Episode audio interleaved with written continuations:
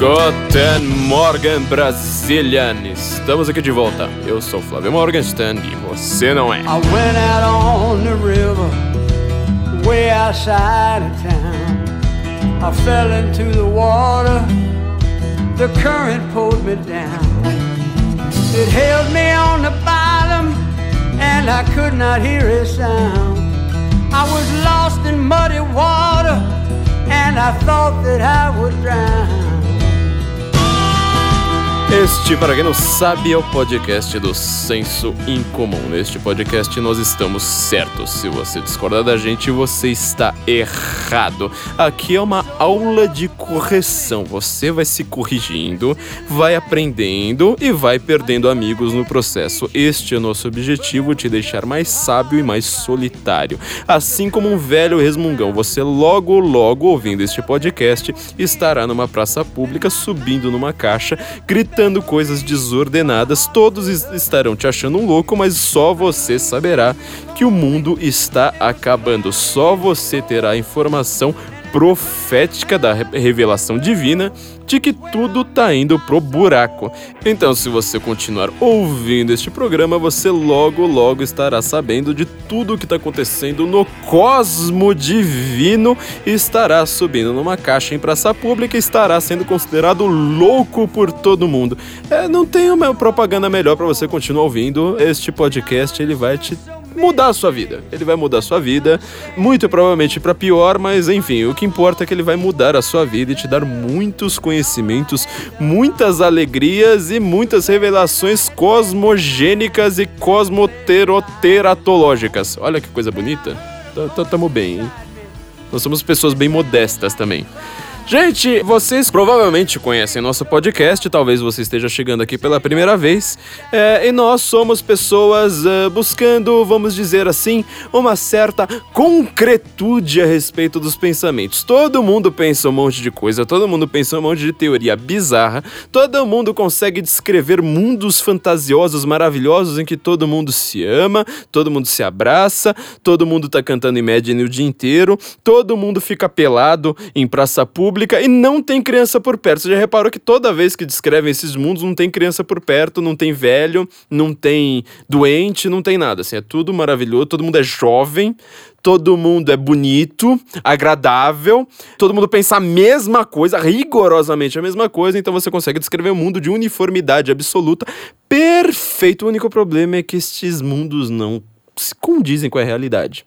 A natureza não tem uniformidade. A natureza tem gente pelada, é verdade, mas assim, a gente pelada não é assim, aquela coisa assim, propaganda da revista Playboy, sabe, com todas as coelhinhas. Não, é bem o contrário. É meio como você ir pra uma praia de nudismo na Bahia, com sexagenárias alemãs em pedalinhos, e aí você sai de lá e fala, cara, eu nunca mais quero fazer sexo na vida. Então, assim, o que a gente quer é mostrar que a realidade nua e crua, ela é exatamente isso, ela é nua, e ela é crua, e ela é uma sexagenária alemã de 60 anos, provavelmente ela deve ser até Angela Merkel, que por sinal era uma pessoa que fazia de nudismo. Olha só, nós estamos aqui querendo sempre mostrar pra vocês que a realidade nua e crua, ela não cabe em teorias bizarras, ela não cabe em abstrações e nem generalizações. E sobretudo é o terceiro ponto, abstração, generalização, é o terceiro ponto que sempre ferra todas as análises, é que ela não tem sujeito oculto. Eu tô ouvindo pra tudo quanto é lado, em tudo quanto é podcast, tudo quanto é blog, tudo quanto é analista político, pra tudo quanto é lado, falando uma coisa que eu me surpreendeu bastante. Na verdade, sempre me surpreendi, mas nessas últimas semanas foi bem chocante. Sempre que você faz uma análise, você põe um sujeito oculto ali. Você vai lá e coloca uma coisa abstrata, genérica, geral, e que ela não é determinada. Ela é sombria, ela tá no reino das sombras, no reino do inominável, que é assim, a direita diz tal coisa, os conservadores falam tal coisa, os grupos populistas na Europa, porque não sei mais o que, da alt-right, você fala assim, tá, mas tem um nome pra essas pessoas assim, elas têm documento? Elas existem? Elas pagam imposto? Elas... cadê elas? Cadê o nome dela? Cadê a fichinha? Assim, ó, esta pessoa aqui é de quem a gente estava falando nos últimos anos, sem parar, etc, etc. Já reparou nisso? Então, assim, ó, nós estamos aqui, nós aqui do Senso Incomum, nós aqui do Guten Morgen, nós queremos mostrar para vocês como essas teorias, elas acabam sendo falhas justamente porque elas são irreais. Eu sei que todo mundo consegue fazer, sobretudo universitário que talvez seja a pior raça do mundo, perde assim para a torcida do Corinthians, mas de resto é universitário disparado. É uma raça, assim, simplesmente... Nós não somos aqui pessoas que defendem genocídio como certos podcasts da concorrência, mas, assim, se fosse, existia um campo de concentração para trabalhos forçados manuais, certo? Se a gente não tivesse atingido um estado de industrialização e de maquinação gigantesco, que a gente não precisasse mais fazer trabalhos manuais, que a gente simplesmente pensasse em máquinas, em como manipular máquinas, e assim, o trabalho cansativo, esfainante, físico, fosse ficando cada vez mais uma coisa do passado, se a gente precisasse ainda de ter gente ali para carpir a terra e para colher plantinha por plantinha, seria os universitários que deveriam ocupar esses campos de trabalho forçados. É uma coisa natural. Universitário é aquela raça maledita que sempre tem uma teoria dessas. Eles sempre acham que eles conseguiram explicar todos os problemas da humanidade simplesmente colocando ismo no final das palavras ou fobia no final de alguma coisa. É sempre uma abstração que você vai falar assim, tá, mas... qual é o problema e quem tá gerando esse problema? Ah, o problema é sistemático. Então o problema é o machismo imbuído na sociedade, é a homofobia, o problema é o patriarcado. Aí você fala, tá, mas qual que é o problema objetivamente? O que é que acabou de acontecer que não deveria ter acontecido? Aí o cara começa a gaguejar. Aí o caboclo, ele vê, fala assim, mas caramba, né, eu não vi no Brasil 247 o que eu devia dizer numa hora dessas, eu não achei nada no blog da Lula Aronovic, eu vou ter que pegar todo o meu estudo acadêmico, sobretudo se for universitário de extremo humanas, e simplesmente pensar bem no que eu vou fazer com esse diploma. E pense bem, porque há opções assim bem concretas para o que você vai fazer com esse diploma. Mas falando em diploma, nós queremos aqui lembrar a todos vocês que mesmo que você seja uma pessoa diplomada, e sobretudo se você é uma pessoa diplomada em uma universidade de extremo humanas, talvez você esteja no momento desempregado, talvez você esteja passando fome, você deve estar morando na casa dos pais quando você deveria estar já... Isso se você já deve ter mais ou menos seus 30 para 40 anos, né? Você ainda deve estar morando na casa dos seus pais, você deve estar com um monte de boleto atrasado, e você não consegue encontrar um emprego apesar de todas as teorias mirabolantes que você tem. Então nós estamos aqui, como eu disse, nós estamos oferecendo uma mudança na sua vida. É, sabe, 011, 14, 06? É uma coisa bem assim. Eu lembro do telefone até hoje. Não. Você não sabe ainda quanto vai custar. Não, pera aí. Continue ouvindo isso. Nós estamos aqui com a CV para VC, ou seja, você não deve saber fazer o seu currículo, porque intelectual sabe fazer, sabe reclamar de tudo quanto é coisa no mundo, sabe reclamar do patriarcado, sabe reconstruir a sociedade do zero, mas ele não consegue arrumar um emprego, porque ele não consegue fazer um currículo de uma página. Então o CV para VC, ele vai te tirar da pindaíba. Você finalmente vai conseguir ser uma pessoa galante, garbosa, vai conseguir sair da casa dos seus pais finalmente, porque o CV para VC vai fazer literalmente o seu CV, o seu currículo para você. Se você entrar então em Senso Incomum, mesmo endereço do nosso site, sensoincomum.cvpravc.com.br, eles vão te escanear, eles vão olhar fundo nos seus olhos, eles vão olhar para sua alma e falar, eu sei como que eu vou fazer um currículo para você. São pessoas que atuam neste ramo da porta de entrada no mercado de trabalho há muito tempo, são headhunters profissionais, gente que sabe exatamente o que as empresas esperam de você, eles vão fazer um currículo para você ter o seu emprego rapidamente, mesmo que você seja um presidente de uma multinacional, provavelmente você ainda não sabe fazer o seu currículo, você não sabe como conseguir um cargo ainda mais alto, como você vai conseguir fazer a sua grande fusão, então mesmo que você seja um estagiário ou um CEO, a CV para VC vai ajudar você a ter um novo cargo e você logo vai ter esse investimento de volta e vai estar andando garboso por aí. Então não esqueça de entrar em Senso Incomum, sensoincomum.cvpravc.com.br, e nós vamos acabar salvando a sua vida mais uma vez. Alright? A gente vai continuar os alrights do episódio passado, olha que coisa bonita. Nós estamos vivendo num período atual em que tá todo mundo com a sua teoriazinha, sabe? Todo mundo tem a sua teoriazinha. Eu gostava da época da minha adolescência, quando todo mundo tinha uma teoria bizarra e falha, e ela era individualizada. Quando eu falava assim, olha, o problema é tal, olha, o problema é tal, olha, o problema é tal. O problema é que agora todo mundo, simplesmente todo mundo, uma população de 7 bilhões de pessoas, tá praticamente 90% desses 7 bilhões dizendo a mesma coisa. Ou seja, eu sou feminista, eu luto contra a homofobia, eu luto contra o patriarcado, eu quero um mundo completamente lindo e feliz e bonitinho. E como a gente está vendo, cada vez mais essas teorias se mostram falhas. Essas teorias já se mostravam falhas no começo, cada vez mais a gente consegue ver contradição nelas. Eu acho que tem um fenômeno muito interessante pra gente se analisar. Isso aqui é uma das coisas assim, do século XXI que deveria ser estudada a fundo. Assim. Deveriam criar faculdades só para estudar isso. Que é a forma como os memes de esquerda e os memes de direita eles funcionam. O meme de direita sempre vai lá reclamar, fala assim, olha, tal pessoa disse tal coisa. Só que ela é rica, só que ela é branca, só que ela é heterossexual, só que ela é cis. Você já reparou assim, toda vez que você vai criticar alguém de direita, você vai lá, aponta exatamente para aquilo que a pessoa é. E aí você vai lá tentar dizer que essa pessoa é privilegiada. É basicamente assim que funciona o meme de esquerda. Já o meme de direita, criticando a esquerda, ele sempre pega o que a pessoa acabou de dizer, certo?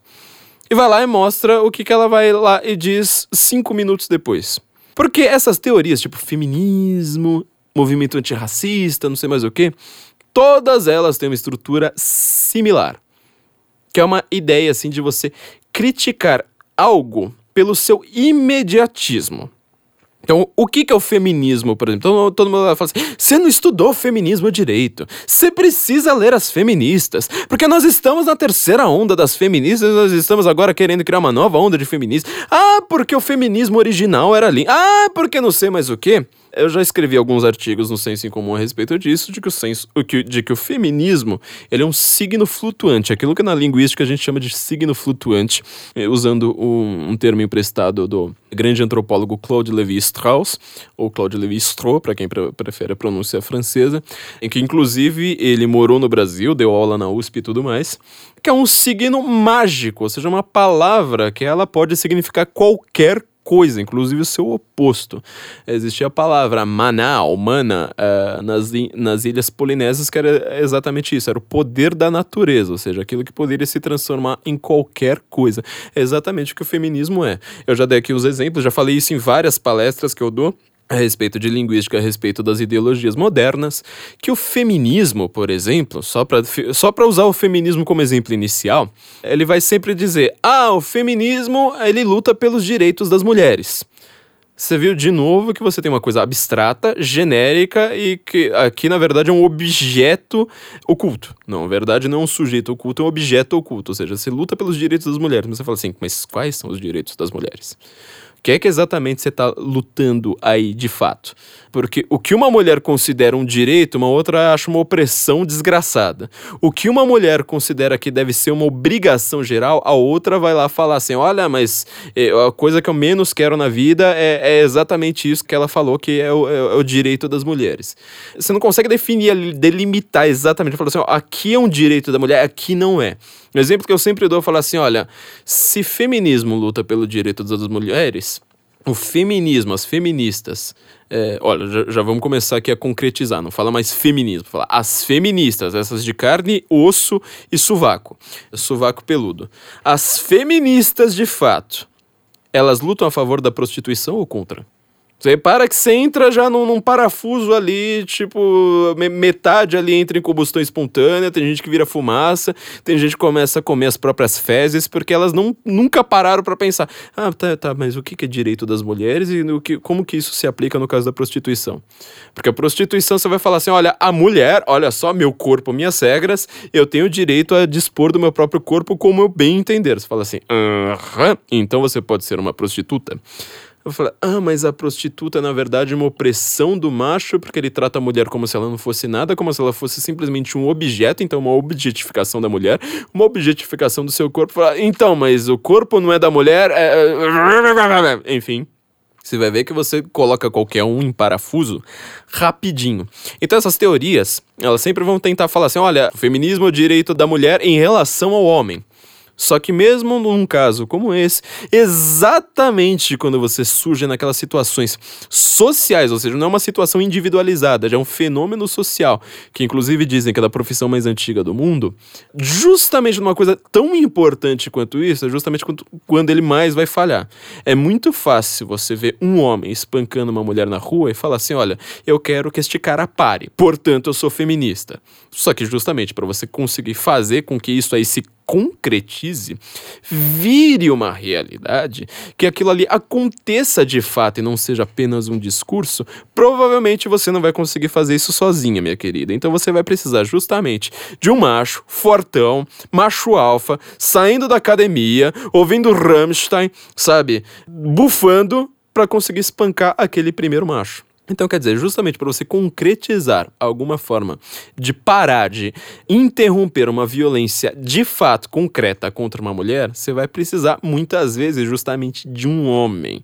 E você vai precisar de um homem forte, de um homem macho alfa, daquele cara, sabe, puxando ferro ali, sabe, com um sutiã maior do que o seu, com aquele peito estufado para fora, que ele que vai conseguir concretizar a sua teoria que você fala que era, na verdade, uma luta das mulheres. Então, você reparou que, na verdade, assim, toda vez que você vê uma ideologia dessas, ela tem uma frase solta, genérica, abstrata, de sujeito oculto ou de objeto oculto, que não se aplica à realidade e que, justamente para você aplicá-la, você vai precisar do contrário daquilo que você estava defendendo. Não adianta mais você gritar manas e levantar o pulso pro alto. Falar, nossa, vou tatuar aqui um pulso no meu pulso, igual aquela youtuber lá fez. Tatuar um pulso no meu pulso, um pulso fechado no meu pulso, dizendo que é uma luta das mulheres. E falar assim, olha, agora nós somos todas as manas unidas. Super gêmeos ativar, super gêmeas ativar. Achar que você assoprando os seus anéis, vocês vão formar o Capitão Planeta e achar que isso aí vai resolver os seus problemas. Não, você vai precisar exatamente do contrário, exatamente daquelas pessoas que você xinga, daquelas pessoas que você considera que são o patriarcado, a burguesia, a sociedade conservadora exploradora e todas aquelas coisas chatas pra caramba que você considera tudo terrível. Então vou chegar aqui a uma conclusão que é o que eu quero dizer pra vocês. No programa de hoje, assim, adianto o caminho de vocês subirem no caixote e começarem a gritar como uns loucos na praça pública. É um clichê, na verdade, mas quanto mais a gente pensa nesse clichê, a gente vê que, na verdade, é uma frase que ela explica muito da realidade. É que é o caminho do inferno e está pavimentado com boas intenções. Eu tô vendo muita gente cada vez mais, sobretudo, obviamente, da esquerda, reclamando de alguma coisa dita, feita, realizada, acontecida, etc., no mundo real. E eles apresentando as suas maravilhosas, angelicais boas intenções para resolver tudo aquilo. E eu sempre me pergunto, além do seu discurso de achar um sujeito oculto genérico abstrato, opressor, e um outro objeto oculto genérico abstrato, oprimido, como que você vai concretizar a sua boa intenção na realidade? Como? Essa é a grande questão.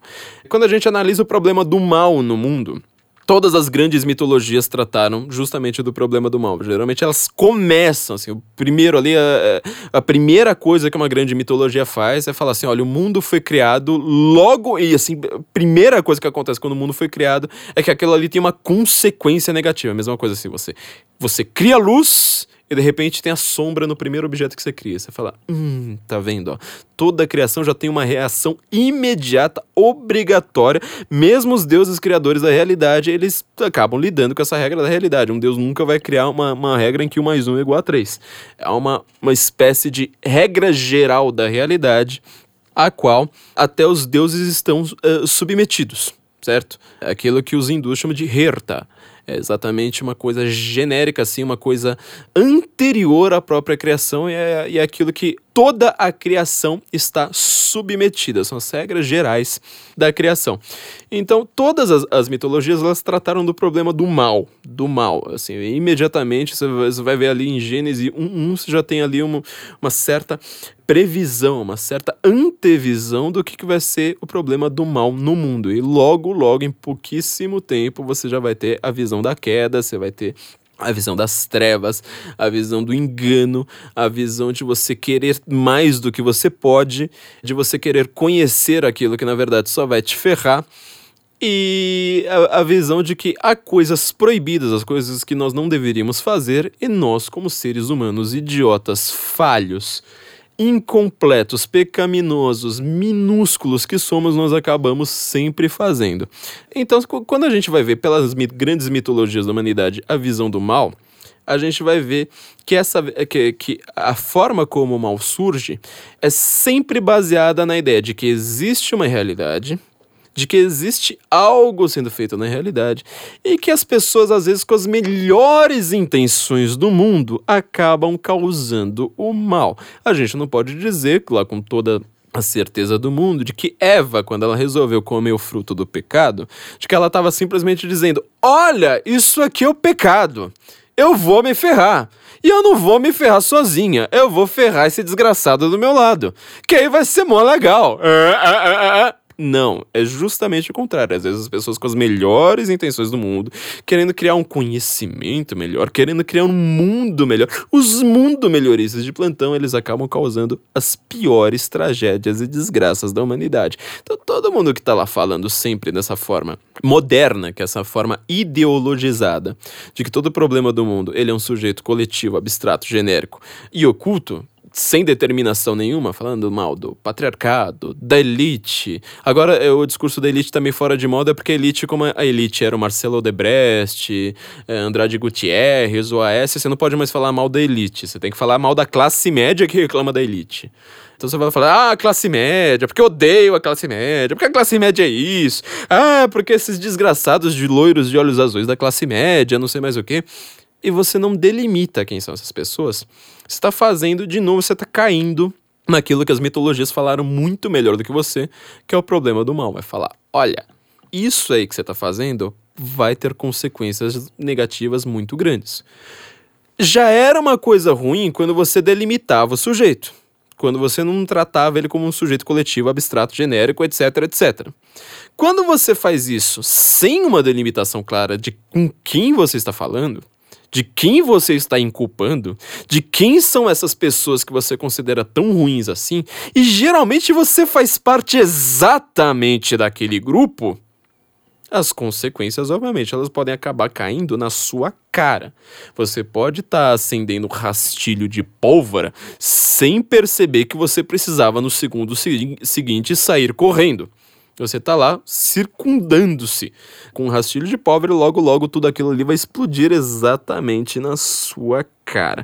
Vou dar um exemplo claro disso. Nessa semana do dia 1º de maio, agora de 2018, você pode estar ouvindo esse podcast daqui a algumas décadas, daqui a alguns séculos, não sei como é que vai ficar a humanidade, apesar de eu saber que nós estamos indo pro buraco, de que eu já tô aqui subindo no meu caixote no meio da rua e gritando que o fim está próximo, mas pode ser que você esteja ouvindo esse podcast num cenário pós-apocalíptico daqui a alguns séculos. Mas aqui na semana do 1º de maio, no dia 1º de maio, aliás, justamente na madrugada do dia 1º de maio aqui de 2018, aconteceu a tragédia em São Paulo, que foi o fenômeno do desabamento do prédio, antigo prédio da Polícia Federal, ali no centro de São Paulo, bem perto ali da Galeria do Rock, ali no Largo do Paissandu, do lado da Igreja Luterana mais antiga de São Paulo, que foi também, 80% dela foi destruído. O prédio desabou e ele estava sendo ocupado já há alguns bons anos por um desses movimentos que buscam moradia em São Paulo. Não era o MTST, até o MTST reclamou, porque obviamente todo mundo já sabia que era alguma coisa ligada a esses movimentos, e todo mundo só conhece MTST. Eles falaram: não somos nós, na verdade é MLCM, blá blá blá blá, que era basicamente uma certa assim divergência, uma outra designação do MTST, que é praticamente a mesma coisa com quase as mesmas pessoas. o prédio desabou. No momento em que eu estou gravando isso, já foi confirmado a morte de um deles, que era um dos líderes dessa ocupação. Um cara que nas redes sociais tinha foto com mochilas cheias de notas de R$100, igualzinho a gente aqui, né? Nós que somos os burgueses. Na hora que você pega a minha mochila, assim, ela tá abarrotada, assim, de cima a baixo de notas de R$100. Igual meus ouvintes também, eles certamente eles devem... Na mochila deles, assim, você abre, tem nota de R$100. Você tem boleto, né? Você tem boleto, conta pra pagar. A mochila tá cheia disso aí. Putz. Então, isso aqui é nossa vida. Só que o dos líderes do sem-teto, pelo contrário, tinha moto BMW ali. Tinha um carro que agora eu não lembro qual que é, mas ele custava mais de R$100 mil. Igual nossos carros também, nossas motos BMW, assim, igualzinho. Então, você vê que, na verdade, essa ideia de você falar assim, olha, mas o líder ali do sem-teto, ele é simplesmente uma pessoa... pobre, coitada, explorada, buscando moradia, explorada pelo capitalismo, pela classe opressora, pela burguesia. O termo não só incontente em ser abstrato, genérico, oculto, indeterminado, ele ainda consegue ser completamente errado, porque burguesia praticamente não existe mais no Brasil. A burguesia era um termo usado, sobretudo para a Europa, nas grandes cidades onde rolava o burgo. Nós fizemos vários episódios para vocês aprenderem história direito, justamente contando como isso tudo surgiu. Ou seja, o burgo era feira comercial, pensa ali no feudalismo, era tudo rural. As poucas cidades que existiam eram grandes feiras comerciais, são todos esses entrepostos comerciais que viraram as grandes cidades da Europa hoje, eram todos burgos, eram as feiras de comércio, eram as feiras de troca. O Brasil, quem enriqueceu nunca foi por causa de comércio, isso foi acontecer provavelmente depois da industrialização, depois do Juscelino Kubitschek, depois da década de 50. Não tem nada a ver, então, você falar que o rico no Brasil é a mesma coisa que o burguês. Provavelmente o tio da cantina, ele é o burguês e ele não é exatamente rico. O vendedor de cachorro-quente, ele é o burguês, ele não é exatamente rico. Então você vê que você usa ainda um termo errado, não contente com isso. Mas aqui, voltando aqui pro caso do prédio. Quem enriqueceu ali no caso, tinha uma verdadeira indústria de enriquecimento que não tinha nada a ver com o livre comércio. Tinha a ver muito mais com a invasão de propriedades alheias. Certo? Agora você para pensar neste caso específico, concreto, nominado, deste cara que morreu aí no desarmamento do prédio. O que ele estava fazendo? Pensa ali, se você for ver por essa teoria de entes abstratos, de classes sociais, por exemplo, de burguês contra lutinha de classe ali contra a classe operária. Ele supostamente seria um membro da classe operária, certo? Ele fala... devia falar tudo errado, não conjugava um plural direito, não conjugava um verbo direito, não acertava uma concordância nominal, certo? Então ele não era exatamente um grande intelectual, não era exatamente uma pessoa com posses, com estudos.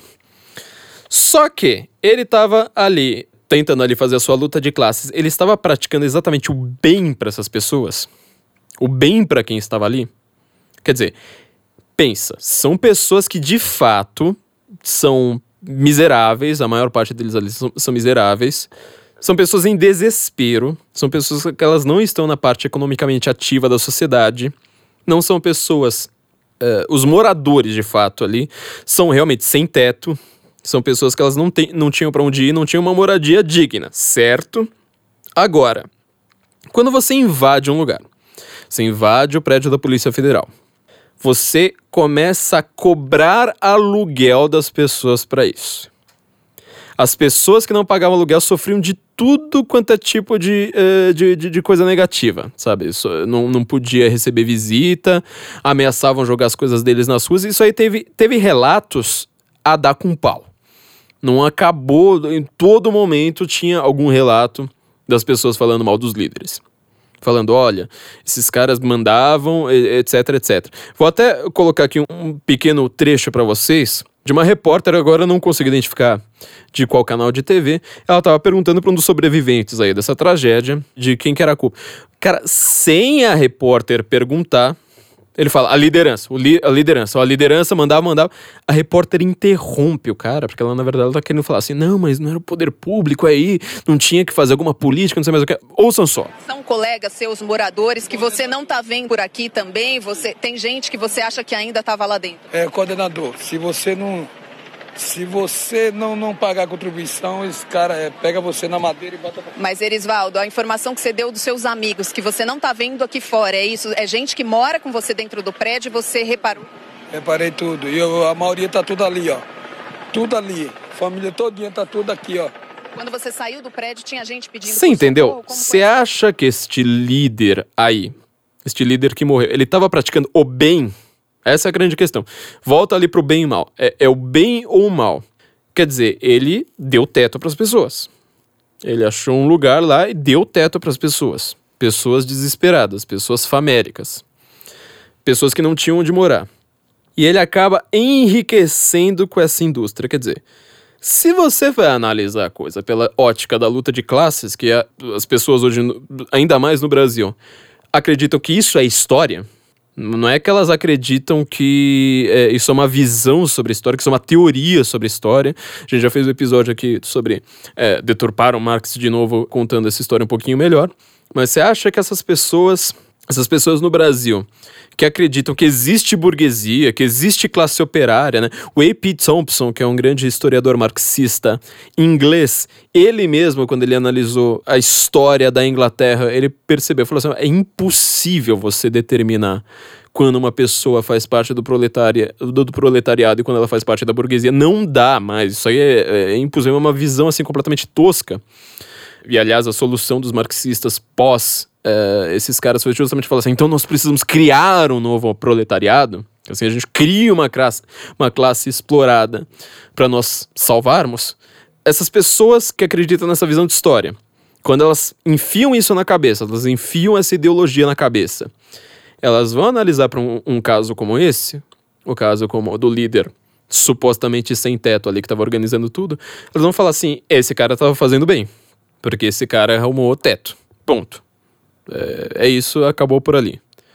Só que quando você analisa de fato, na concretude da realidade, se essas pessoas estavam tendo o bem ou o mal, você vai ver que elas estavam em cárcere privado praticamente. Elas tinham que pagar aluguel, trancavam o prédio às 7 horas da noite, só abriam o prédio de manhã. Quando esse prédio desabou, há relatos, obviamente que a imprensa nunca vai analisar uma coisa como essa, você não vai encontrar nada na grande mídia sobre isso, mas houve relatos de que a primeira coisa que aconteceu quando o prédio começou a pegar fogo foi que as lideranças picaram a mula dali, pegaram todos os seus carros que estavam estacionados no estacionamento, caíram fora, um morador conseguiu quebrar a porta da frente do prédio e é aí que todo mundo conseguiu ir embora. Quer dizer, muita gente poderia ter morrido, a gente poderia... É até estranho um incêndio num prédio desses ter causado praticamente uma morte, agora 4 desaparecidos. É estranho, você presume que teria morrido muito mais gente, porque um morador conseguiu arrombar a porta da frente. Senão a gente teria tido uma tragédia ali com 100 mortes, esse tipo de coisa. Este cara, essas pessoas na verdade, essas lideranças que estavam ali, estavam fazendo o bem ou o mal? Você entendeu que a ideia de você analisar tudo simplesmente por uma questão de classe social e de boas intenções não funciona? Você entende que, na verdade, essa boa intenção, quando ela é transubstanciada para a realidade, ela acaba sendo falha? A sua ideia maravilhosa, ela acaba não sendo propriamente boa? Essas pessoas, inclusive, que estavam... morando nessa invasão. Não é uma ocupação. Uma ocupação militar. Este é o termo correto. O termo correto é invasão, que é um crime. Essas pessoas, em primeiro lugar, elas já estavam compactuando com o crime. Já é um erro. Elas estavam sendo usadas como peões para uma ideologia. E, ademais, elas conseguiam, de fato, ter mais liberdade com isso? Elas estavam sendo tolhidas da sua liberdade. Elas conseguiam, com tudo isso, vamos supor agora, expanda isso na sua cabeça agora para toda a sociedade. Vamos supor agora que o nosso método de resolver o problema habitacional, como o urbanista da USP fala, vários urbanistas da USP agora estão dando entrevista falando isso, é invadindo prédio. Agora vamos sair invadindo tudo quanto é prédio, vamos colocar todos os pobres, esses tremes lá no centro de São Paulo. Isso aí vai ser uma coisa boa para a sociedade? Pense em questão de uma geração, não precisa nem pensar num muito longo prazo, pense na questão de uma geração. Você acha que a geração seguinte dos pobres, ela vai estar melhor? Ela vai estar se integrando economicamente à sociedade? Ou você acha que ela vai acabar se tornando uma prisioneira de lideranças? Você entende que em uma geração, toda a sua visão sobre boas intenções, ela acaba caindo como um prédio de pé. Você não consegue manter isso para frente nenhuma geração. Então, quer dizer, boas intenções acabam sempre, de novo, aquela coisa da mitologia. Quando você cria a luz, você cria um objeto da realidade e pronto, já vê a sombra junto. Não tem escapatória a isso. Toda a visão da esquerda, então, ela é sempre baseada nessas boas intenções com os pobres. Quando você vai ver por que um petista na internet ele está defendendo o Lula, é sempre aquela coisa, mas ele fez bem para os pobres. Ah, ele fez o Bolsa Família. Ah, ele fez o ProUni. Ah, mas ele fez muitas boas intenções para os pobres. E você parar e pensar e falar assim, tá, você acha que daqui a 200 anos...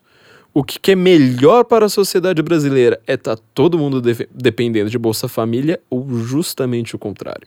Todo mundo está sendo integrado à economia, ou seja, às trocas normais da população. Você está fazendo justamente o contrário, você está segregando. Isso foi uma coisa que o Dinesh de Souza falou sobre a Hillary Clinton na América, na verdade sobre todo o Partido Democrata, e que pouca gente entendeu, até muita gente criticou o filme dele. Eu acho que o filme dele sobre a Hillary não foi tão bom assim, porque justamente ele não conseguiu ser tão claro quanto ele queria, né? Fez muita macaqueação e acabou não sendo tão claro quanto ele queria, meio um filme já para convertido.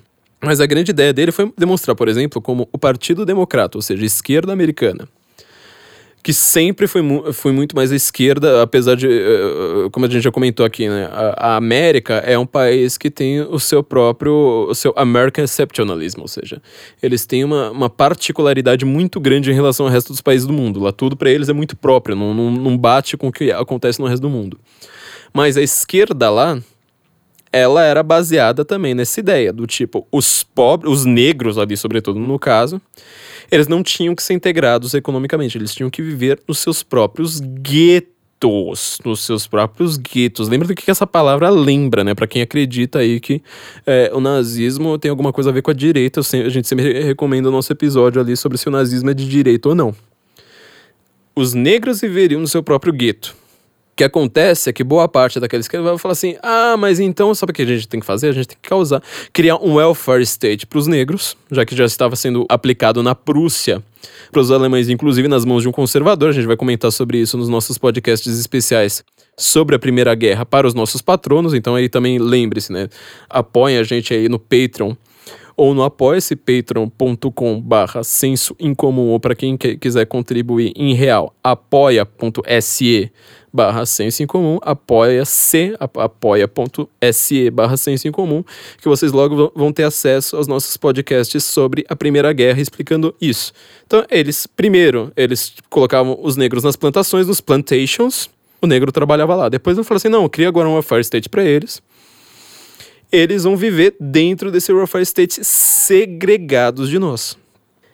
O MTST, o PSOL, esse outro movimento, sei lá o quê, pela moradia social, sei lá que raio que é, todos esses movimentos, o MST original, eles estão fazendo uma integração ou uma segregação.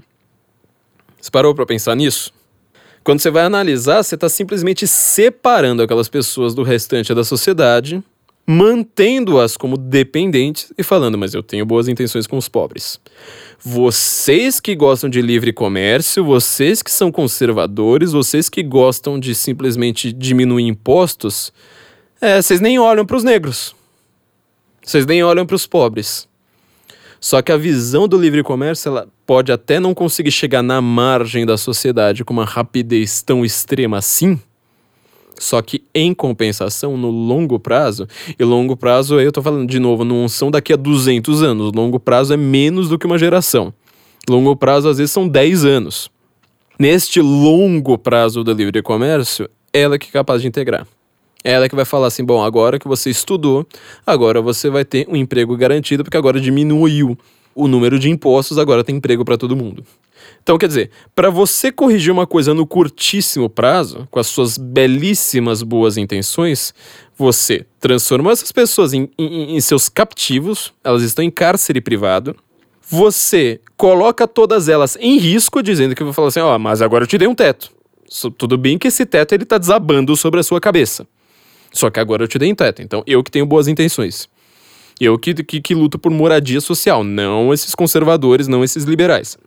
Você mantém essas pessoas segregadas, tal como acontece com os plantations americanos.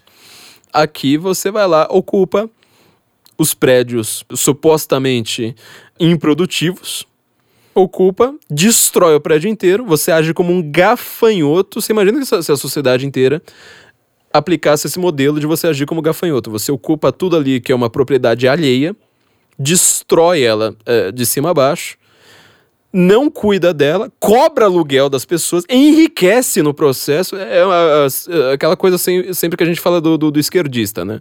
Muita gente até se confunde, fala assim, mas se o esquerdista ele tem boa intenção, ele não pode enriquecer. Logo, se um político esquerdista ele enriqueceu, ele não é mais de esquerda. Não, é justamente o contrário. Eu nunca vi um esquerdista pobre. Eu nunca vi um político esquerdista pobre. O político ele é rico por definição, ponto. Não tem escapatório. Nunca vi político pobre na vida.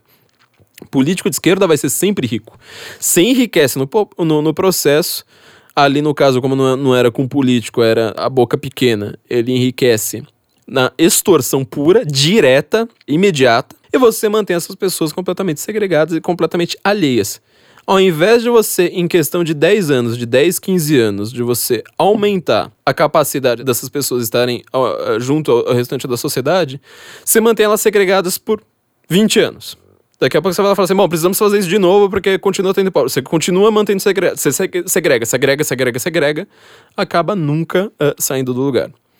A mesma coisa acontece, agora vamos usar um outro exemplo aqui, quando você fala desses movimentos antirracistas. O antirracismo, ele é de fato uma causa que seria muito, vamos dizer assim, defendida por qualquer um.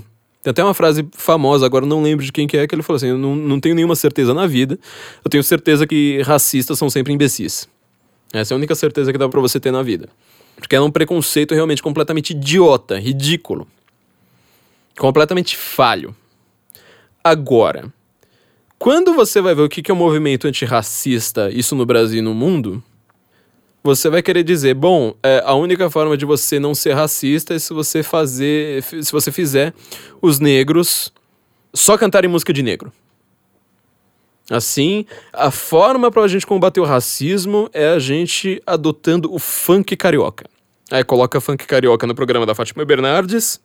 Aí, pra onde você tá ouvindo tem sempre um funk carioca. Todos eles estão famosos agora, não era uma coisa assim... Você pensa que era o funk carioca nos anos 90, não precisa ir muito longe, nos anos 90. Ninguém sabia o nome de um funkeiro, agora estão todos eles famosos, ganhando rios de dinheiro. E o que a nova geração tá fazendo? Dos jovenzinhos ali das favelas, das periferias de tudo mais. Eles só cantam funk carioca. Só cantam rap, hip hop, funk carioca... Esse tipo de coisa completamente... que não é, ela não é marginalizada, como acredita Foucault. Não é uma coisa assim, tipo... como eu estou no centro, como eu sou uma pessoa rica e branca e loira de olhos azuis... Agora eu vou marginalizar aquilo que eu não gosto. Não, é bem o contrário. Aquilo ali, ele vai pra margem. Uma coisa da margem. Uma coisa criada pela margem. Uma coisa que se esconde do centro da produção intelectual e cultural do país. Porque ela quer ficar à margem. Ela gosta da margem. Ela vai manter as pessoas na margem. Você nunca vai ser um neurocirurgião ouvindo hip hop e funk. Não existe isso.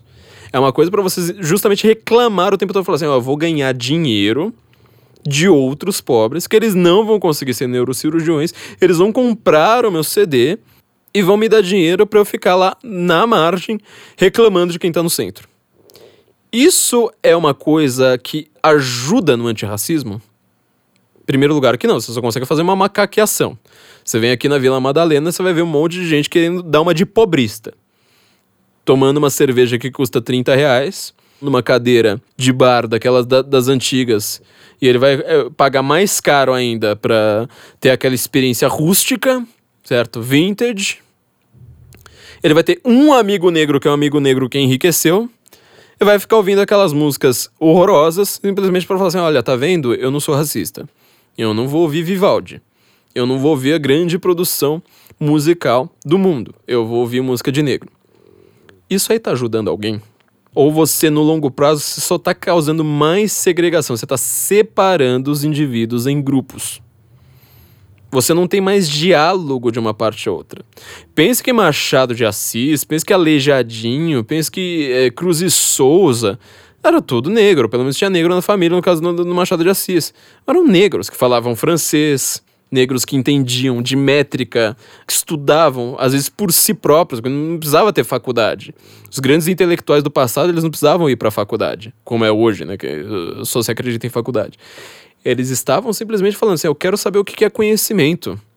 Eu quero conseguir dialogar com Voltaire, eu quero conseguir dialogar com os grandes intelectuais do mundo de hoje, até mesmo que sejam maus intelectuais. Mas eles estavam querendo saber do que estava acontecendo e conseguir dialogar, de fato, com o que acontecia no mundo de fato. Então você vai vendo que esses grandes movimentos, tipo feminismo, antirracismo, não sei mais o que, só conseguiram causar segregação. Tudo aquilo que tem uma boa intenção, na hora que é concretizado, é completamente falho.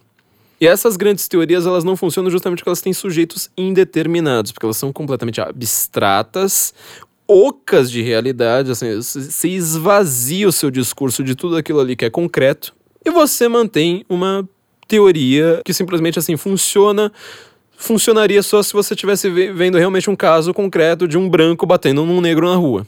Só que você aplica aquilo ali justamente para aquilo que não é um caso concreto, que não é um branco batendo num negro na rua. Você quer aplicar uma briguinha, uma lutinha de classes, uma briguinha entre o opressor e o oprimido, que ela não funciona. Então, eu tenho uma frase famosa minha, escrevi ela já há uns bons anos, que eu falei que eu não acredito em opressor e oprimido, porque um simples motoboy, ele passa de opressor a oprimido umas 20 vezes numa única avenida. Não existe essa coisa de você ser o opressor. Nossa, eu acordei, na verdade eu nasci como opressor e só oprimo. E ninguém me oprime de volta. Ou o contrário. Então, pense bastante quando você for acreditar nessas ideologias modernas, nessas visões que dão para as pessoas. Será que aquela mitologia antiga, aquilo ali que você chama de obscurantismo, aquilo ali que todo mundo fala que é uma coisa passada do patriarcado, talvez eles tenham um conhecimento que você não teve, que não conseguiram te passar. Porque seu professor, ele também é um ideólogo, e ele também foi ideologizado e idiotizado no processo, e ele não conseguiu explicar aquilo ali pra você, ele não conseguiu entender pra ele próprio. Você não vai acreditar que seu professor de história, ele entendeu tudo sobre as monarquias europeias. Não ache que ele consiga entender, ele que tá dando aula ali na periferia, que ele vai ser o grande gênio da humanidade, que ele conseguiu ler a Bíblia inteira de cabo a rabo, estudou em hebraico, aramaico, grego e latim, e conseguiu ver todas as falhas ali. Ele não vai achar que ele que entende sobre filosofia, sei lá, patrística e escolástica. Ele nunca leu sobre isso. Ele simplesmente tem uma simplificação da realidade, que vai causando, vai mantendo as pessoas em grupelhos. Só pra gente ficar no último exemplo, qual que é a última moda agora da esquerda? Essa ideia de apropriação cultural. Olha que ideia imbecil. Como você consegue ter uma ideia tão fácil? Eu sempre achei que essas ideias, elas parecem surgir como uma zoeira. Até no episódio que eu fiz sobre a problematização aqui com o Felipe, a gente estava falando sobre isso. A gente falava assim, nossa, vamos fazer uma zoeira. Vai ter uma hora que alguém vai inventar a gordofobia. Pronto, invento lá no dia seguinte. Essa apropriação cultural foi exatamente dessa forma. Eu nunca imaginei que alguém fosse levar uma coisa como essa a sério. Dito e feito, levaram a sério. Tem um texto que eu escrevi no Senso Incomum também, falando se os brancos reclamassem de apropriação cultural com os negros, os negros não poderiam nem ir ao banheiro. Essa ideia da apropriação cultural, se você simplesmente falar assim, olha, você veja qual que é a sua etnia, qual que é a sua cor de pele, a cor dos seus olhos, a cor do seu cabelo, e você só vai andar no recreio com as pessoas que têm a mesma cor de pele, a mesma cor de cabelo, o mesmo tudo de você, sua mesma classe social e tudo mais. É a forma final de você falar assim, olha, dessa vez o marxismo vai. Agora a gente conseguiu definir quais são as classes, essas classes vão brigar. E se essas classes, elas não são determinadas exatamente pela economia, como Marx queria, a gente inventa agora a mulher contra o homem, o negro contra o branco e essas outras classes que estão sendo inventadas agora com todos esses ismos e fobias, né? O hétero contra o gay, aquele que, inclusive entre os gays agora tem essa briga, porque agora tem o gay que não é cis contra o gay que é trans e assim por diante. É tudo derivação desse mesmo pensamento.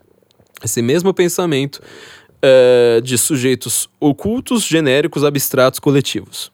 Se você mantiver os negros só fazendo as coisas de negros e os brancos só fazendo as coisas de brancos, o que você vai voltar é justamente, a gente já falou isso aqui algumas vezes, mas você vai voltar justamente ao modelo anterior, antropologicamente anterior à evangelização, que é das religiões étnicas.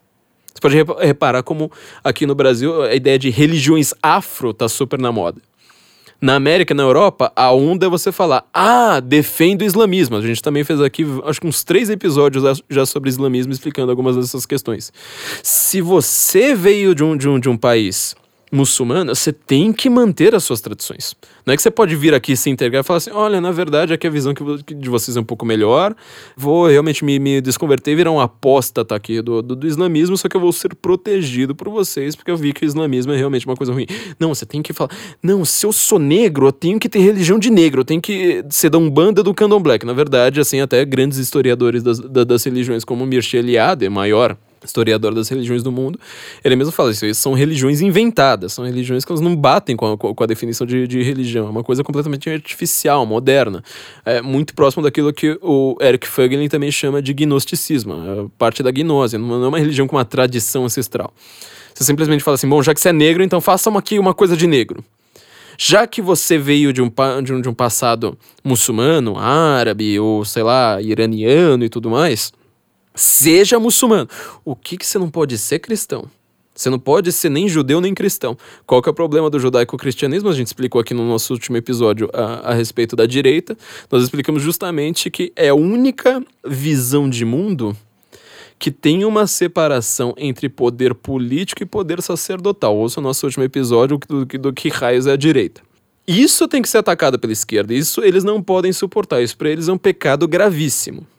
Eles querem um retorno às religiões étnicas, ou seja, se você é loiro de olhos azuis, aí você vai ser viking. Se você é negro, aí você vai ser umbandista. Se você é meio árabe, meio persa, etc., você vai ser muçulmano. E assim por diante. Você vai definir tudo o que você pensa na sua vida pela sua classe social, pela sua etnia, pela sua sexualidade. Toda vez que eu vejo essas boas intenções, tudo que eu tô vendo, pense, sei lá, vamos usar um exemplo extremo aqui, porque o exemplo extremo é didático, aí vocês vão lá e tirem um pouco da gradação de extremismo, quando vocês forem aplicar, em gente menos amalucada. Mas pense, por exemplo, na Marcia Tiburi, quando ela tá lá falando que o Lula é o grande símbolo sexual das mulheres. Em primeiro lugar, ela faz aquele apelo às mulheres fanáticas pelo PT, óbvio. Segundo lugar, aquela mulher que não é fanática pelo PT, ela tá fazendo uma acusação, falando assim, ó, se você não tá querendo ter uma visita íntima com Lula, eu estou te acusando de ser uma traidora da causa. Uma mulher de verdade, ela tem que ser sempre, necessariamente, uma mulher apaixonada pelo Lula, secretamente apaixonada pelo Lula. E depois ela vai falar assim, não, porque a direita, os conservadores, eles não transam. Então transar é uma coisa muito boa. Nossa, como é bom transar. Dá a impressão assim que, nossa, realmente, a vida sexual invejável para um ser humano é a vida sexual de Marcia Tiburi. Até uma grande feminista francesa dos anos 70, eu acho, que escreveu o livro pornográfico mais chato do mundo, que é A Vida Sexual de Catherine M. que é a Catherine Millet, que ela fala da própria vida. Você vai lá ler aquele negócio, simplesmente ela falando que ela estava no trabalho, ela pensava em sexo, pensava em saber com quantas pessoas ela iria pra cama naquela noite. Primeira noite você fala assim, nossa, realmente essa mulher tem uma vida sexual invejável. Na segunda noite você fala assim, nossa, realmente ela pensa em sexo. Na terceira noite você fala, caramba, meu, ela não faz outra coisa da vida. Enquanto outras pessoas estão construindo a Catedral de Notre Dame, ela tá lá dando, não lembrando nem o nome das pessoas para quem ela tá dando, e vira uma coisa completamente mecânica, chata. É o que a Marcia Tiburi, ela pelo menos ela está almejando, não sei se ela consegue, mas ela está almejando esse tipo de vida completamente mecânica, que é baseada na ideia de que o que você é como uma externalidade, a sua cor de pele, a sua sexualidade e o bairro onde você nasceu, aquilo ali que tem que te definir. É aquilo ali e não qualquer capacidade que você tem de pensar sozinho. Toda vez que você vai pensar sozinho, toda vez que você monta um empreendimento individual, toda vez que você vai pesquisar, estudar e conhecer a realidade por si próprio, você acaba sendo um traidor da causa. Dá pra lembrar, só pra gente usar mais um exemplo extremo aqui, a gente pensou em Marcia Tiburi. Vou dar mais um exemplo aqui extremicíssimo dessa semana, de como funciona isso, que é a nossa amiga Sinara Menezes, a socialista morena. Sinara Menezes, assim, toda vez que a Sinara, ela fala alguma coisa, fala a frase da Marilena Chaui pro Lula, né? Toda vez que Sinara Menezes fala alguma coisa, o mundo se abre pra dar risada. Fala, meu Deus do céu. A Sinara Menezes, ela já tá num nível extremo do extremo do extremo, só que ela anda ultimamente se superando. Pra você superar a Sinara Menezes, ela tá no extremo do extremo dela. É, aí você fala, mas nossa, ela atingiu agora um grau máximo, não dá pra mais... Não, ela vai mais pra frente, ela sempre vai mais pra frente. O ator Fábio Assunção, como vocês todos já devem saber neste momento, quem tá ouvindo daqui a 2 séculos, ele já foi um cara que foi um grande galã da Rede Globo, se meteu nas drogas, teve tudo quanto é problema de droga possível e imaginável no mundo. E agora, no seu momento, sei lá com quantos anos ele está, ele se filiou ao PT. Ele continua com problema com droga, com bebedeira e sempre está sendo preso por alguma razão parecida. Olha só onde que leva esse pensamento classista. A gente comentou sobre o pensamento classista aqui, tanto no episódio sobre Marx quanto nos episódios sobre fascismo e sobre a direita. Sinara Menezes escreveu no Twitter: ainda me surpreendo com a falta de empatia da direita com uma pessoa que tem problemas com a bebida, certo? Alcoolismo é doença. Concordo plenamente que o alcoolismo é doença, mas assim como algumas do vocabulário já foi passado pela literatura tradicional milhões de vezes, é uma doença que ela também está ligada a comportamentos morais. Então, quer dizer, eu sei que uma pessoa com alcoólatra não consegue segurar uma cerveja que ela vai acabar tendo problema, mas a primeira cerveja que você bebe é uma questão moral sua.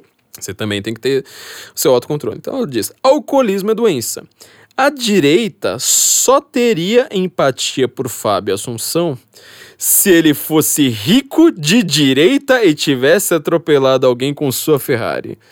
Abre aspas. Coitado, qualquer um pode errar. Fecha aspas.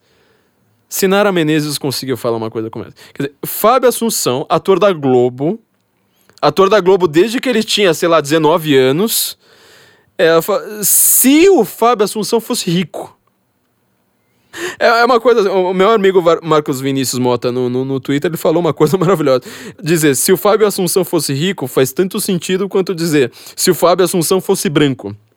Você tá vendo que eles tentam separar essas pessoas nesses grupos com essas boas intenções, falam assim, não, agora a gente vai proteger os pobres, agora a gente vai proteger os negros. E elas acabam até errando nessas classificações. O Fábio Assunção não é rico. Fábio Assunção, branquelo, olhos azuis, ele não é rico, galã da Rede Globo, não sei quantas décadas assim, desde Vamp, ele não é rico. Quem é rico é a direita. Aí a direita, se ele tivesse atropelado alguém com a sua Ferrari, como se... Na verdade, assim, eu não sei quem são os meus ícones que tem uma Ferrari. Porque quem tem Ferrari que eu conheço no Brasil é o Eike Batista, que estava fazendo negócios com Lula. Certo? Tinha uma McLaren Fórmula 1 até, que é um dos carros mais caros do mundo. Mais caro que uma Ferrari, inclusive, aquele negócio. E, inclusive, o filho dele realmente matou alguém. A gente teria empatia com alguém por causa disso? Quer dizer, ela acredita que o rico protege o rico, só que ela não percebe que ela é rica, que o Fábio Assunção é rico e que nós somos uns ferrados. É uma coisa incrível a Sinara, é indescritível. E aí a frase que ela usaria como uma coisa negativa, né? Olha, a direita, se fosse assim, ela teria dito, ah, coitado, qualquer um pode errar. Não é exatamente o que ela tá dizendo. O Fábio Assunção foi preso, inclusive, por estar dirigindo bêbado, não foi qualquer coisa. Não foi do tipo, ele tava fazendo xixi no muro em Salvador. Não, ele tava dirigindo bêbado, ele tava colocando vidas em risco. Vidas em risco. E a Sinara realmente, ela diz, tem que ter empatia, ou seja, justamente, coitado, qualquer um pode errar. Ela não tem a capacidade de perceber que ela tá se xingando aqui. Que ela tá dizendo, olha, se ele fosse um rico que tivesse matado alguém, ele teria a direita teria dito exatamente o que ela tá dizendo agora. Ninguém consegue perceber uma coisa como essa. Então, essa é uma reflexão que eu deixo hoje para vocês. É a visão sobre boas intenções, ela não condiz com boas consequências na realidade daquilo. Até o Milton Friedman falava isso, né? Todo mundo mede o socialismo pelas boas intenções, todo mundo mede o capitalismo pelas suas consequências. E por sinal, as consequências do capitalismo são muito melhores que as do socialismo, isso é inegável, é aquele outro clichê que a gente sempre diz, nunca vi ninguém fugindo de Miami para Cuba. O contrário já é a história não dita, aquela parte da história que ninguém diz. Isso aí se tornou um clichê, muitas dessas frases, por exemplo, mais famoso, vai pra Cuba, vai pra Venezuela, se tornam clichês pela repetição. Só que, apesar de ser repetido e de ter se tornado assim um lugar comum, literalmente um lugar comum, né? Aquele negócio que tá em tudo quanto é lugar, isso aí é verdadeiro. Ou seja, o que tá imbuído nessa frase vai pra Cuba é justamente falar assim, tá, você defende o socialismo, mas... Você já reparou que o socialismo é uma desgraça que você não quer pra si? Nós falamos isso também no episódio sobre esquerda, sobre a visão do PSOL, que ela é completamente baseada em defender uma teoria abstrata e genérica pra todo mundo, e toda vez que aquela teoria chega perto de vocês, fala, opa, meu Deus, eu não. Eu defendo o socialismo geral aqui pra sociedade. Mas na hora que eu vou andar no Rio de Janeiro desarmado... Não, eu quero seguranças armadas, porque eu sou uma pessoa importante. Eu sou um grande intelectual, eu sou um grande deputado aqui, eu sou um professor universitário e eu quero meus seguranças armados até os dentes. Não tem nada a ver com essa história aí de não ter... de andar desarmado, não. Ele sempre defende uma grande teoria cheia de boas intenções. Só que acontece que a realidade nunca condiz com aquilo. Então essa é a realidade, essa é a reflexão que eu quero deixar para vocês. E vocês podem imediatamente, depois de terminar esse programa, pegar o seu caixote, ir para uma praça pública, lembrar que o fim está próximo, berrar contra as nuvens, dizendo justamente que enquanto as pessoas tiverem essa visão de grandes intenções baseadas em sistemas abstratos, em palavras com ismo e fobia no final, em culpar o sistema, e em sujeitos ocultos e generalizações abstratas e vaporosas, o fim está realmente próximo. Em compensação, a visão tradicional sobre bem e mal, ela sobrevive a todas as ideologias que tentaram inventar nos últimos 5.000 anos e continua aí alive and kicking, entendeu? Essa é a reflexão que eu quero deixar pra vocês, meus amigos. Não se esqueçam, você vai ter seu currículo bem melhor se você entrar ali em sensoincomum.cv.com.br. Eles vão fazer um currículo para você ser não só um grande intelectual, mas ser uma pessoa com concretude na sua vida, com realizações, com fatos concretos, com grandes coisas que você realizou por si mesmo, sabe? Você vai conseguir se realizar sua vocação tendo um emprego ali muito melhor, tendo um currículo novo. Tá tudo ali em sensoincomum.cvpravc.com.br. E nós também recomendamos, olha, já que nós estamos falando aqui bastante dessa questão linguística, de como os discursos são montados, não se esqueçam do curso de neurolinguística do INEMP, que nós recomendamos aqui, Neurolinguística Empresarial. Você vai entrar em EAD, EAD, Ensino à Distância, ead.inemp.com.br/senso, o endereço do nosso site ali também do Senso Comum, ead.inemp.com.br/senso.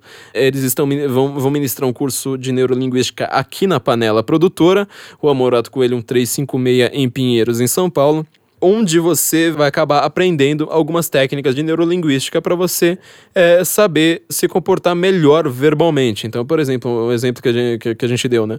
Se você quiser elogiar, se você quiser, na verdade, reclamar, por exemplo, do sapato de uma pessoa, você não vai falar assim, olha, seu sapato é bonito, mas eu não compraria. Isso causa uma impressão negativa. Já com uma técnicazinha de neurolinguística, você simplesmente você inverte os termos da oração. Você fala assim, olha, eu não é um sapato que eu compraria, mas ele é bem bonito. Você repara como você causa uma nova sensação, justamente usando as palavras. São essas técnicas que, na verdade, a esquerda, os discursos ideológicos correntes, eles sempre estão passando pra gente, nos convencendo através do uso de palavras, tipo homofobia, patriarcado, empoderamento e não sei mais o que. No final das contas, a gente acaba sempre percebendo que essas palavras são completamente esquisitas e falhas. Então, entrem lá em ead.inemp.com.br/senso. Vocês vão conhecer os cursos de neurolinguísticas deles que vão mostrar todas essas técnicas para vocês. E não se esqueçam, obviamente, agora que vocês vão estar mais ricos e convencendo mais pessoas através das nossas recomendações, entrem lá em patreon.com/senso incomum ou apoia.se/senso incomum e se tornem nossos patronos. Assim nós vamos conseguir manter este podcast e nosso site no ar por muito mais tempo, e nós estamos realmente na fase final das negociações para nossa terceira grande reforma no site, no nosso site, no Senso Incomum, com muito material para os nossos patronos. Nós vamos fazer coisas agora bem interessantes para os nossos patronos. Estamos só verificando como vai ser a parte material, de novo, a parte concreta de toda essa realização. Então, espero que vocês tenham gostado, gente. Não se esqueçam dos nossos patrocinadores também. Nos apoiem, nos sigam nas redes sociais. Muito pouca gente. Eu tô vendo que eu fico impressionado com quanta gente gosta tanto do Senso Incomum, mas não segue o Senso Incomum no Twitter, não segue no Facebook. Sigam lá, gente. Deem lá seu joinha e compartilhem nosso conteúdo, porque só assim, nós não temos trabalho de marketing, só assim que nós vamos acabar atingindo muito mais pessoas que precisam conhecer a nossa mensagem. Do contrário, nós só estaremos, de fato, com um caixote no meio da praça pública. Então, nos ouvimos na semana que vem, gente. Guten Morgen, Brasília.